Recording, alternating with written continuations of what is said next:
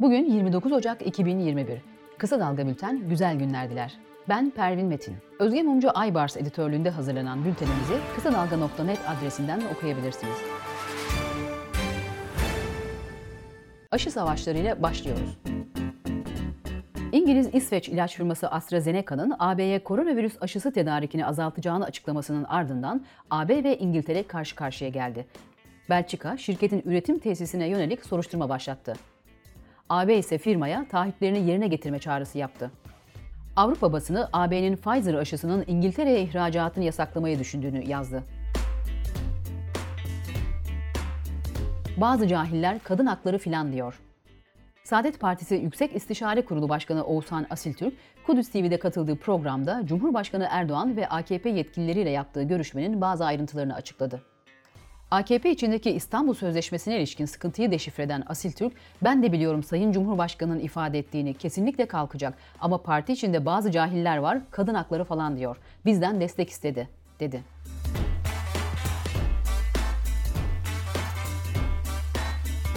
Deva Partisi Genel Başkanı Ali Babacan, CHP Genel Başkanı Kılıçdaroğlu'nu ziyaret etti. İki liderin ortak açıklamasında güçlendirilmiş parlamenter sistem için ikili bazda diyalog ve istişare süreci başlatıyoruz denildi.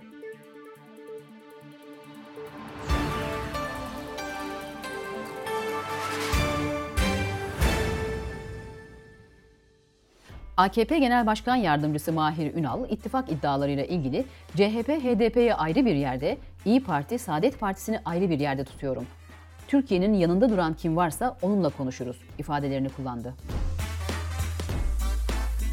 Cumhurbaşkanı Erdoğan, Tesla ve SpaceX'in kurucusu Elon Musk'la telefonda görüştü.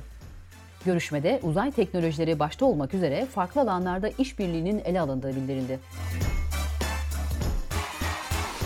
Kanal İstanbul davasında oluşturulan bilirkişi heyetine resen atanan Yıldız Teknik Üniversitesi'nden bir akademisyen tehdit edildiğini belirterek görevinden çekildi. PA 22 Ocak tarihinde davaya bakan İstanbul 10. İdare Mahkemesi'ne bir dilekçe gönderdi ve görevlendirilmesinin iptal edilmesini istedi. AHİM'in 2020 bilançosuna göre ifade özgürlüğünü ihlalden en çok mahkum olan ülke Türkiye. AHİM'e yapılan dava başvurularında Türkiye, Rusya'dan sonra ikinci sırada yer aldı. Ankara Cumhuriyet Başsavcılığı geçen yıl 3 Temmuz'da Ankara Adliyesi önünde toplanarak çoklu baro yasasını protesto eden avukatlardan 23'ü hakkında soruşturma başlattı. Uluslararası Şeffaflık Örgütü'nün yolsuzluk algı endeksinde Türkiye'nin son 8 yılda en çok gerileyen 5 ülke arasındaki yeri değişmedi. Türkiye 180 ülke arasında 86. sırada yer aldı.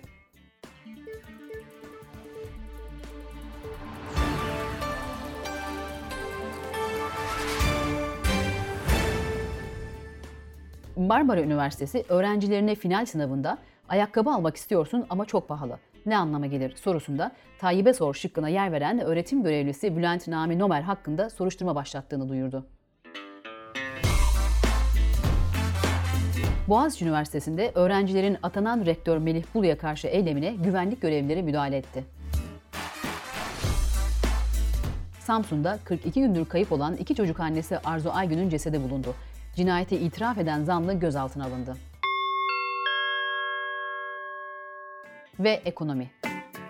Merkez Bankası Başkanı Naci Ağbal, Sabah gazetesi Ankara temsilcisi Okan Müderrisoğlu'nun Cumhurbaşkanı'nın yüksek faize karşıyım sözünü hatırlatarak siyasal bir çerçeveyle hareket etmesi gerektiği eleştirisine yanıt verdi. Ağbal, Merkez Bankası herhangi bir şekilde politik değerlendirmenin içerisine giremez, politik değerlendirme de yapamaz. Sıkı para politikası uygulaması iddia ettiğiniz gibi ekonomide üretim kaybına yol açmaz. Değerlendirmeniz son derece eksik ve yanlış, dedi. Gıda Komitesi gıda fiyatlarındaki gelişmeleri görüşmek üzere Hazine ve Maliye Bakanlığı'nın ev sahipliğinde toplandı. Toplantının gündeminde fiyat artışları ve alınacak olası önlemler vardı. Ve Covid-19 haberleri. Avustralya'daki Lowy Enstitüsü 6 farklı kriteri baz alarak ülkelerin COVID-19 ile mücadeledeki başarılarını karşılaştırdı. Covid Performans Endeksinde Yeni Zelanda birinci, Brezilya sonuncu çıktı. ABD'nin sondan 5. ülke olarak İran'ın bir sıra önünde yer alması dikkat çekerken Türkiye 100 üzerinden 34.3 puanla 74. sırada.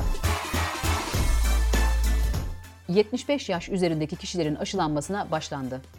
14 Ocak'ta başlayan aşılama uygulamalarında şimdiye kadar 1 milyon 672 bin kişi aşılandı.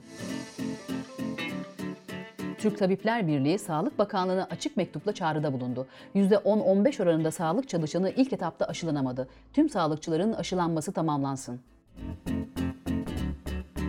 Sağlık Bakanlığı Bilim Kurulu üyesi Profesör Doktor Tevfik Özlü, maske kullanımının karbondioksit solumuna neden olduğu yönündeki iddialarla ilgili maske bir miktar soluk alma zorluklarına neden olabiliyor. Ama bu hiçbir zaman karbondioksit birikmesine ve oksijenin ciddi şekilde düşmesine neden olmaz, dedi. İtalya'da iki hastayı ilaçla öldürdüğü iddia edilen doktor gözaltına alındı. Hastanedeki yatakları boşaltmak için hastaları öldürdüğü öne sürülen doktor suçlamaları reddediyor. Bilim Kurulu'nun son toplantısında yüz yüze eğitimin başlaması da masaya yatırıldı. Kurul, yüz yüze eğitim için öngörülen 15 Şubat'ı erken bularak 15 Mart'ı önerdi. Dünyadan haberlere geçiyoruz. İngiltere'nin Ankara Büyükelçisi Çilkot, pozisyonumuz gayet açık. Umarız Türkiye gelecekte NATO müttefikleriyle savunma sanayi işbirliğine gider, Rusya ile değil, dedi. Kıbrıs'ta müzakerelerin 3,5 yıllık aranın ardından Mart ayının ilk haftasında yeniden başlayacağı bildirildi. New York'taki görüşmelere Kıbrıs'ta taraflar ve garantör ülkelerin yanında ABD gözlemci olarak katılacak. Joe Biden liderliğindeki yeni ABD yönetimi Birleşik Arap Emirlikleri ve Suudi Arabistan'la yapılan silah satış anlaşmalarını geçici olarak durdurdu. Washington, İran'la diplomasiye dönüş sinyali verdi. Ve teyit köşesindeyiz. Son zamanlarda çok dile getirilen bir iddiaya göre selamun aleyküm sözü İbranice şalom aleyke'den geliyor ve bu lafın sarf edilmesinin amacı da M.Ö. binli yıllarda yaşamış zalim bir Yahudi kral olan Şalom'u anmak. Bu iddia yanlış. Çünkü Arapça selam ve İbranice şalom sözcükleri Sümerce'de sıhhat ve esenlik anlamına gelen ortak atadan türemiş. Ayrıca M.Ö. binli yıllarda yaşamış Şalom adlı bir Yahudi kralı yok. Türkiye'de geliştirildiği söylenen burun spreyinin COVID-19 virüsünü bir dakika içinde öldürdüğü iddia edildi. Solüsyonun koronavirüse karşı etkisiyle ilgili herhangi bir bilimsel yayın yok. Ürünle ilgili mevcut veriler hayvan deneyleri düzeyinde. Ve Kısa Dalga'dan podcast önerisiyle bitiriyoruz. Sevinç siyasi bir şey olarak alındığında gerçek bir toplumsal değişimi tahayyül etmemizi sağlayacak olan şeydir. Alev Özkazanç, Salgın, Kayıp ve Dünya Aşkı podcastinde Lindsay Gal'in öyküsünü anlatıyor.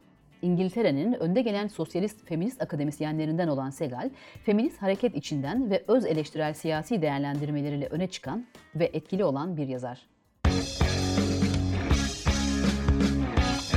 Gözünüz kulağınız bizde olsun. Kısa Dalga Medya.